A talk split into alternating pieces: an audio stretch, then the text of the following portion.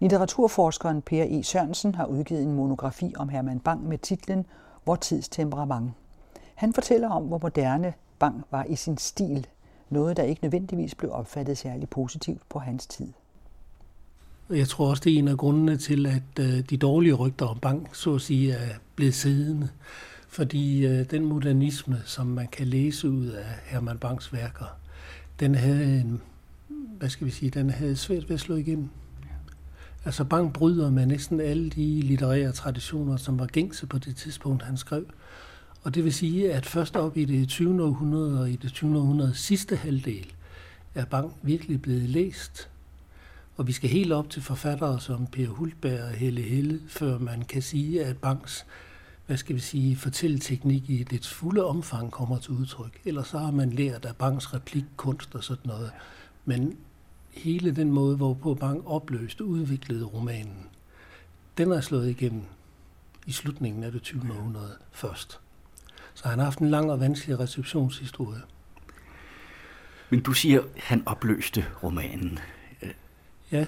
Og det må du lige prøve at eksemplificere. Ja, det gjorde han jo i, øh, altså dels i en række romaner, og dels i en række anmeldelser, hvor han anmelder den udenlandske litteratur. Bang var en af vores største, ved siden af Georg Brandes og Edvard Brandes største litteraturanmeldere. Og han fulgte i 80'erne med i alt, hvad der skete i europæisk romanlitteratur, især i fransk. Anmeldte den hele tiden i nationaltidene, og havde derfor et førstehåndskendskab til udviklingen i den moderne roman.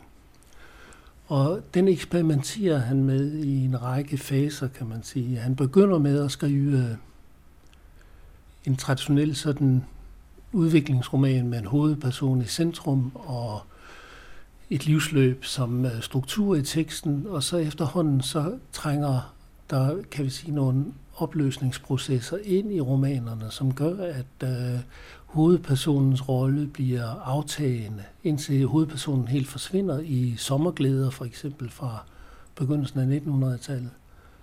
Og det vil sige, at i stedet for så må Bang støtte sig til øh, skildringer af rum, miljøer, øh, replikudvekslinger og så nogle hjælpekonstruktioner, som skal holde sammen på det hele. Ja. Det er det, du kalder den fænomenologiske fortællemåde. Ja, altså øh, hvis vi... Altså i, til Christian Håmark, som var en af hans yngre venner, sagde han i begyndelsen af 1900-tallet, at jeg er kaos, jeg har ingen personlighed, og ud fra den, det skriver jeg. Der øh, ligger der i den selvforståelse, den indsigt, at det gamle individ, hovedpersonen, som vi kender fra øh, romanerne, er uholdbar som psykologisk konstruktion. Og i det øjeblik, øh, individet som person bliver, hvad skal vi sige, øh, bliver uigennemskueligt, øh, bliver vanskeligt at forstå, så øh, rejser det nogle problemer for forfatteren. Hvordan skal man beskrive sådan et individ? Og Banks metode er det at trække sig ud af den gamle fortællers rolle, som kommenterer og forklarer tingene, og så se det udefra og fortælle som en fænomenolog i agtager tingene. Og så er pointen selvfølgelig hele tiden, at i denne registrering af fænomenverden, gestik, replikker, ansigtsudtryk, øh, håndbevægelser, måder at vende sig på på gaden. Bang er en specialist i at iagtage de der små, mm. bitte, bitte tropismer, kunne man sige, altså bevægelser. Ud af det er det selvfølgelig meningen, at læseren skal rekonstruere et ja, psykologisk øh, niveau nedenunder. Det er jo også at øh, stille store krav eller have store forventninger til en læser. Ja, det tror jeg. jeg øh, læser man den ældre reception af Herman Bang, så er det typisk, at øh, anmelderne beklager sig over vanskeligheden ved teksterne. Og øh, jeg tror, det er en almindelig erfaring, at Bang er af gennembrudsforfatterne, de moderne forfattere, en af de vanskelige at læse. Og det paradoxale er, at det er ikke fordi, øh, det er indviklet, det han skriver, men det er fordi, han skriver indviklet, netop fordi han undlader at forklare tingene. Så er det læseren, der skal konstruere, om jeg så må sige, forklaringerne. Så det er, det er et meget gennemgående træk ved Herman Bang.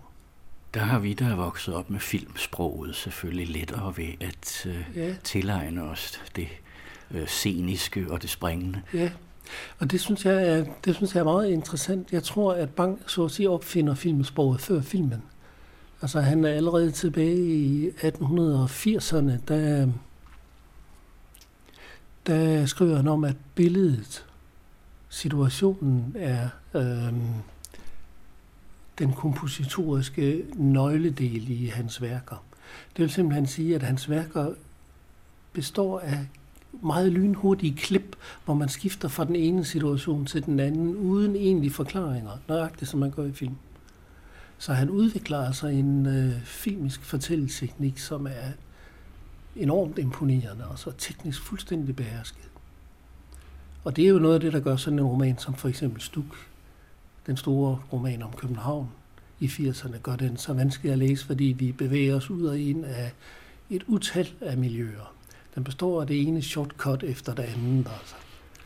Og han er ovenikøbet så fræk, om jeg så må sige, at man ikke altid kan se, hvem det er, der siger hvilke replikker. Nej, altså Bang bruger det, man kalder dækning, som øh, et gennemgående træk. Man kan ikke sige, hvem der siger replikkerne, og man kan heller ikke altid lave en grænse mellem fortælleren og dem, der fortælles om og sådan noget. Så det vil sige, at Bang hvad skal vi sige, opløser ligesom den gamle fokus, der er i en roman. Nu taler den, nu taler den, nu mener den. Det skal man så at sige selv opdage hele tiden.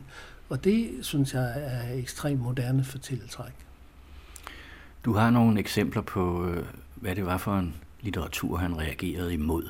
Hvordan den var opbygget, denne her klassiske øh, alvidende fortæller, som gelejder læseren ja. stille og roligt igennem, og med ord for karakteriseret personerne, så man ikke er i tvivl om, hvad de tænker og føler, om de er gode eller onde, og, og hvad man i, i det hele taget, hvilken morale man skal uddrage af det hele. Øh, de har ikke så stor tillid til deres læsere, kan man sige. Og problemet var vel, at, at, øh, at det var også den litteratur, som var øh, Georg Brandes moderne gennembrudslitteratur. Man skulle være klar over, øh, at der blev sat problemer under debat, og man skulle også vide, hvad man skulle mene om de problemer. Ja, altså, man siger, den gamle fortæller, som du der beskriver, ikke, som jo går tilbage til, øh, til romanens begyndelse, og som i hvert fald understreges meget af Goethes romanform, som betyder så meget herhjemme. Den gamle fortæller hjælper læseren hele tiden. Den gamle fortæller forklarer, sådan hænger det sammen, og nu sker der det i hovedet på folk og så videre. Og den gamle fortæller forsvinder hos Bang. Og det vil sige, at tingene taler for sig selv i princippet, i hvert fald, er det antagelsen. Og øh, i det øjeblik, de taler for sig selv, så taler de ikke med forfatterens stemme, og derfor så er det vanskeligt at formulere problemer, indsigter, overblik, øh, den slags. Det er klart, at det har fortælleren et eller andet, forfatteren et eller andet sted bagved, men den er ikke fremme i tekstens forgrund. Og det, øh, det gør, at Bang altså kommer til at ligge på en anden måde end øh, Pontoppidan og Jacobsen og så videre i det moderne gennembrud. Som han øh, i øvrigt var dybt afhængig af tænkte inden for de rammer, de ridser op, og læste den samme type litteratur, men han brød sig ikke om problemdebatten. Men han vil gerne vise problemerne. Alle de problemer, der debatteres i de mange dårlige debatbøger, de er jo hos Bang. Med en utrolig sensitivitet over for folks psykiske problemer, oplevelser, seksuelle problemer, økonomiske problemer osv. Der er et register af skildring af, hvordan det danske samfund udvikler sig i den grunderperiode, der kommer efter 1870.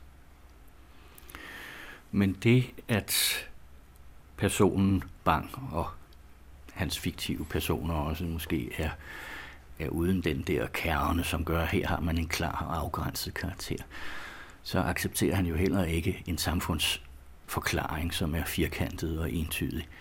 Det er også som om, at, at, at centrum øh, som giver overblikket midt i samfundet, også er forsvundet. Jamen det tror jeg, du var ret i. Jeg tror, man kan sige, at øh,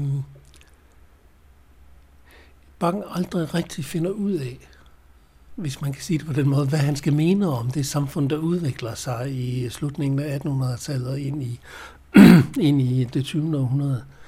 Og det kan man se ved, at hans produktion er splittet. Han er ambivalent, kan man sige. Han svinger mellem vurderingerne af, om det er godt eller det er dårligt. Det kan man se ved, at hans produktion er spaltet sådan, at øh, han skrev journalistik hele sit liv. Han skrev utrolige mængder af journalistik, meget mere journalistik end skønlitteratur, fordi han skulle leve af de penge, han tjente som journalist.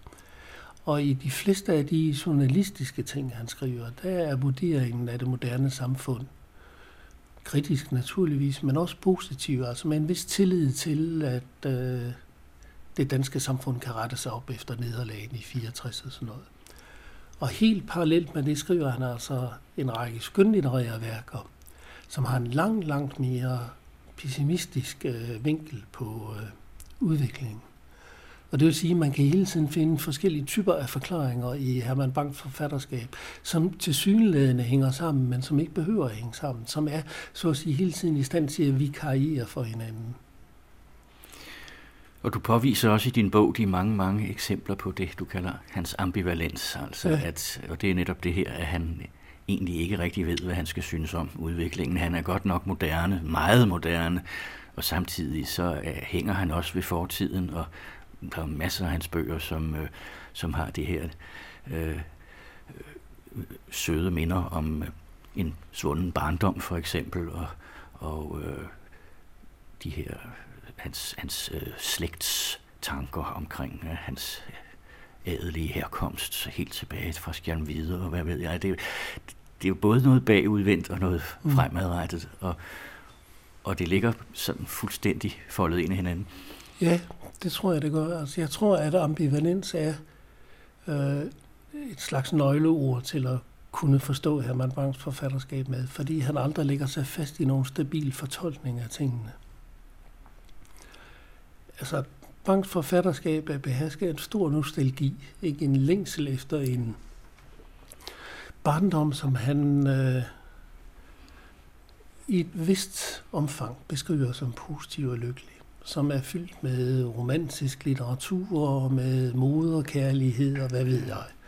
Og så samtidig er disse skildringer alle sammen øh, tvetydige. På en eller anden måde er det sådan, at Gud ved, om det var så lykkeligt, som han siger, det var. Det kan man se jo i... Øh, ja, man kan se det for eksempel i den berømte skildring af moderen i det hvide hus, hvor i anden udgave han tilføjede et kapitel om en juleaften, hvor moren ikke bare tænder ild i lysene i juletræet, men tænder ild i hele juletræet, og bliver vildt begejstret over den destruktion og den voldsomhed, der udfolder sig. Og der pludselig vælter der sådan en, en anden type kvinde op i den præstekone, som er moren. Så alt, hvad Bang siger, selv når han er så længe hjem, om man så må sige, til barndommen, så er det også tvetydigt. Ja. Og jeg tror, det hænger sammen med, at øh, Bang aldrig som person heller udviklede nogen øh, stabile oplevelse af, om man så må sige, hans ret til at være til. Det tror jeg er, er en nøgle ind i store dele af forfatterskabet, at det er behersket af en fornemmelse af ikke at have ret til at være til. Og den har selvfølgelig at gøre med hans seksualitet, altså den anden store seksuelle krig i dansk litteratur efter øh, slagsmålet med, mellem Brandes og Grundtvig, datteren. Ja. Det er opgøret med de homoseksuelle, som jo kører i bølger fra begyndelsen af 90'erne og kulminerer det første 10 år af øh, det 20. århundrede. Og der er Bang virkelig i klemme, virkelig forfulgt. Og han går jo i eksil ja. af den grund. Det vil sige, at Bang er Bang lever et liv som marginal. Jeg tror, den mest øh, gennemgående, det mest konstituerende i hans personlighed, det er skriveriet. Det er det at være kunstner, og det at være journalist. Det er identiteten. Og det er jo en skrøbelig identitet. Ikke? Det er en marginal eksistens, han vælger sig ud i. Og noget, han havde svært ved at leve af, så han skulle hele tiden have pengene ind på journalistik og opløsningsturnéer osv. Ja, men nu skal man ikke have medlidenhed med ham, for jeg tror faktisk, altså uden at jeg kender hans regnskabsbøger, så tror jeg, at han øh, faktisk tjente gode penge som journalist. Der er jo en fan... Han kunne bare ikke holde på den måske. Han var et generøst menneske, og så var han et menneske, som satte stor pris på at give penge ud. Altså, da han blev indlagt, han lod sig jo indlægge i begyndelsen af 90'erne på øh, 6. afdeling under den berygtede Knud Pontoppidan. Og øh, der lå han i tre og en halv uge. Og så lod han sig udskrive. Og det er der ingen forklaring på, for han var hverken helbredt på den ene eller den anden måde. Men ugen efter, der producerede han 3, 4, 5 artikler hver dag. Så den eneste forklaring, jeg kan finde på, at han lod sig udskrive, det var, at han skulle tjene penge. Bank tjente en del penge, tror jeg. Og han blev oversat til, altså bortset fra de engelske områder, så er han jo oversat til næsten alle europæiske sprog. Gorki sørgede for at lave en udgave af ham i Rusland, og han kom på tysk hos Fischer, og så videre, og så videre, og så videre. Pengene har jo ikke været stabile, for der har ikke været ordentlige copyright-aftaler, men han har fået penge for det også jo. Altså. Jo, så han brugte mange penge. Og så skal man lige vide, at Bang jo altid havde tjener. Så når han øh, var på eksil og rejste rundt i Europa, så havde han jo sine tjener med, som bare beautyboxen. Selv når han bare skulle ud og læse op i provinsen, så kom tjeneren først ja. ned ad hovedgaden, så vidste man. at nu var Bang kommet, ja. ja. Øhm, den moderne måde at skrive på, som, som du beskriver her, ja. vi kom, var inde på det i starten, at den var længere om at slå igennem, og man må jo nok sige, at den type litteratur, som Bang reagerede imod, den har levet videre ja. øh, parallelt i bedste velgående og gør det den dag i dag. Ja. Altså på den måde kan man ikke sige, at Bang har sejret. Altså man, hvis man skal lave en slags indflydelseshistorie, så må man sige, tror jeg, at øh, det folk lærer noget af, eller forfattere lærer noget af i starten, det tror jeg er Bangs replikkunst. Der er en af anmelderne i 80'erne, tror jeg, eller 90'erne, der skriver, at Bang har en fonografisk hukommelse. Det vil sige, at han har haft et ekstremt fint øre for øhm, replikker, for hvordan folk talte, betoninger og sådan nogle ting. Og den virtuositet, den kan man finde hos Paludan, Jakob Paludan, man kan finde den hos øh, Knud Sønderby. Og det tror jeg er den måde, han slår igennem først, og så kommer det andet senere. Så... Og det er det jo også øh, læseren selv, der som regel skal finde ud af, hvilken betoning er det her nu sagt med, for ja. der er flere muligheder at ja. vælge imellem. Ja. Bang vælger aldrig et, et lille adjektiv eller noget, der lige kan lede os på, på den rette Nej. vej. Nej, det gør han ikke. Uh, man kan så se det som regel jo i den kontekst, hvor i, eller den sammenhæng, hvor i replikkerne falder. Der er et meget fint sted i Tine. Hvis du husker det, så er det begyndelsen af Tine, hvor øh, skov, hvad hedder det, skovrider Fruen er taget til København, og så sidder Tine og moren, Tine har været tjenestepige hos øh, skovrederen, så sidder de og snakker om den Københavnertur, og det de snakker om, det er brumbær. Hvorvidt det brumbærsyltetøj, som Tines mor har lavet, er kommet med til København. De snakker ikke om det, det handler om. De snakker ikke om deres sorg over, at øh, skovriderfruen er væk. De snakker ikke om deres øh, usikkerhed og ulykke over, hvad der nu skal ske i, øh, i Sønderjylland med krigen. Og Tine, hun snakker slet ikke om sin forelskelse i skovrideren. Det vil simpelthen sige, at under alle disse replikker, der kan man ane en undergrund af fortvivlelse og følelser og sådan noget, men man skal rekonstruere den. Men sammenhængen giver en nøglen til det, hvis man læser langsomt. Og det kræver bare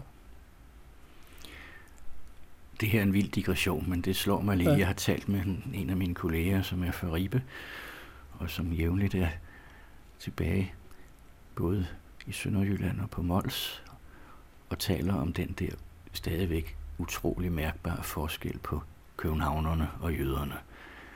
Og den går meget på det der med, at det underdrevne og det, man ikke siger, og som øh, ude i, på landet på Mols, så kan de slet ikke klare, at der kommer en mand og siger alting lige ud. Og han kan heller ikke forstå, hvad det er, de mener, når de øh, ringer og siger ja. et eller andet, som har en underbetydning af, at nu skal I ikke lige komme, fordi jeg har besøg af min datter i den her uge, eller sådan noget. men det siger man ikke, for eksempel. Er der noget jysk? I Bang? ja. ja, der er selvfølgelig noget jysk i Bang. Altså, han er født på Als, ikke, og boede der til han var 7-8 år. Og så flyttede han til Horsens i 63, ikke? og boede der indtil, det ved jeg ikke, indtil han skulle i gymnasiet, tror jeg. Ja. Så, så kom han til kom Sjælland, han til Sjælland og, og gik på Sorø. Øh, han besøgte jo altid øh, Jylland meget. Altså, Sæby var jo et af stationerne der, som, øh, hvor i han, eller som han beskrev i Sommerglæder. Men øh, jeg tror ikke, at Bang forsøger at karakterisere noget særligt jysk eller noget særligt københavnsk. Altså. Han havde jo slet ingen nostalgi tilbage til Jylland. Han ville jo ikke, øh, for guds skyld, ikke slå sig ned i Jylland. Nej, det tror jeg ikke. Jeg tror altså simpelthen, at det, at tingene ikke bliver sagt sådan, at de handler om den, det fulde register i den, det tror jeg er en, en, en hvad skal jeg sige, antagelse om, at sådan er mennesker. Og det er den fornemmelse, der giver af, af, af tilbageholdthed, som også er tilbageholdt energi, som man kan mærke. Ja, som, ja, som, som, ja, som forplanter sig i teksterne ja. hele tiden, ikke? og som gør, tror jeg, at, at folk er så fascineret af Herman Bang trods alt. Altså. Øhm. Du er også inde på, at øh, Bang jo i meget god tid, kan man sige, øh, kunne se, at øh, landbolivet, det var færdigt, og det var bylivet, storbylivet, som var den moderne tilværelse. Altså Bang vælger jo, da han bliver student, det gør han på samme tidspunkt, som hans far dør, og han er indlagt for maniodepressivitet, og der var mange psykiske vanskeligheder i den familie, Bang kommer fra. Der flytter han til København, hvor han skal studere og han bor hos, eller understøttes af sin farfar, som var en berømt professor og læge på det tidspunkt, og øh, han studerer statskundskab, som man regnede med var det letteste studium på det tidspunkt, og som øh, man var sikker på ville give arbejde bagefter. Det gør han ikke. Han arbejder som journalist og forfatter øh, i stedet for. Og, øh, Det var Storby. Det, det betyder, at han, ja, da han går ind, eller kommer ind til København, så identificerer han sig totalt. Så han var jo ikke ret gammel, han havde været 20 på det tidspunkt, 19-20 år. Der identificerer han sig totalt med det øh, store byliv. Og man har nogle breve, som han har skrevet tilbage til nogle øh, bekendte i Sorø, hvor han altså skriver begejstret om det liv med gasblus og vindunster og folk, der går på gaden, som man kun kan leve i, hvis man vil leve overhovedet, men man dør også af at være der. Så ambivalensen ligger der også. Men ambivalensen er aldrig en længsel efter noget andet end Storby. Storby er simpelthen liv for bange. Det tror jeg. Og det kan man også se i hans naturskildringer og sådan noget. De er der jo næsten ikke. Det er jo påfaldende. Det er virkelig et påfaldende træk i forhold til hele det moderne gennembrud, at naturskildringer spiller ingen rolle hos Bang. Der er to ting, der virkelig er påfaldende. Det er altså dels det med naturskildringerne og hans fascination over storbyen, og så det, at Bang, som kommer fra et så religiøst miljø, som han kommer fra, faren var præst, og traditionel præst, konservativ præst, han har ikke et eneste tema om religion.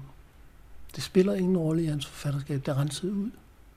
Altså hvor Pontoppidan altså må slås med denne Sidenius arv, ikke? der er det, det er væk hos Bang.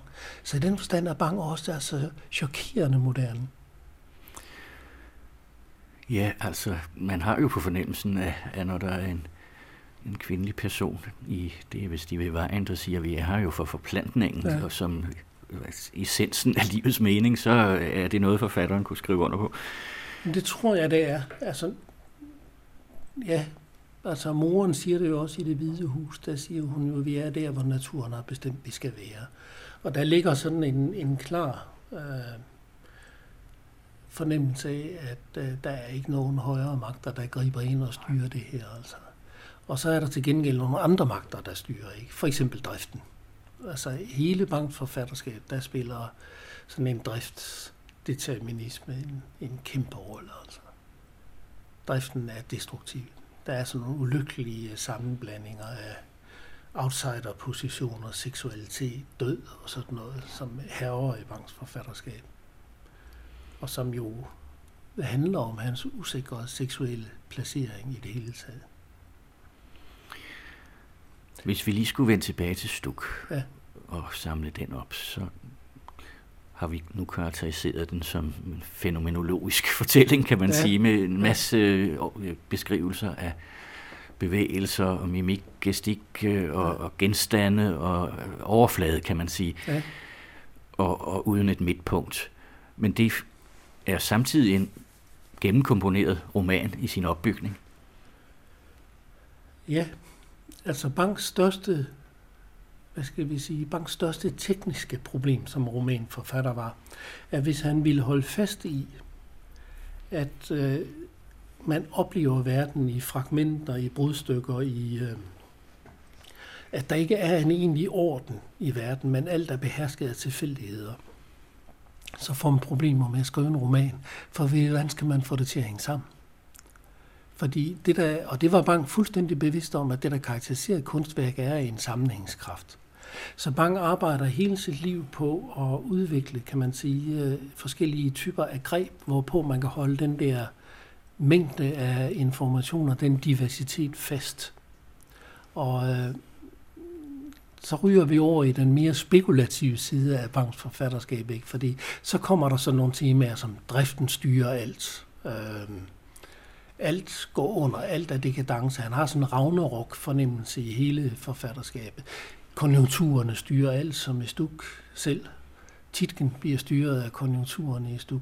Altså han laver sådan nogle overgribende mønstre, ikke? Han har en fornemmelse af 1864 af det katastrofale historiske vendepunkt i øh, øh dansk litteratur, som øh, bestemmer, at folk går i opløsning, at folk foretager sig bizarre ting og alt sådan noget. Så han laver sådan nogle overgribende konstruktioner, og det betyder, at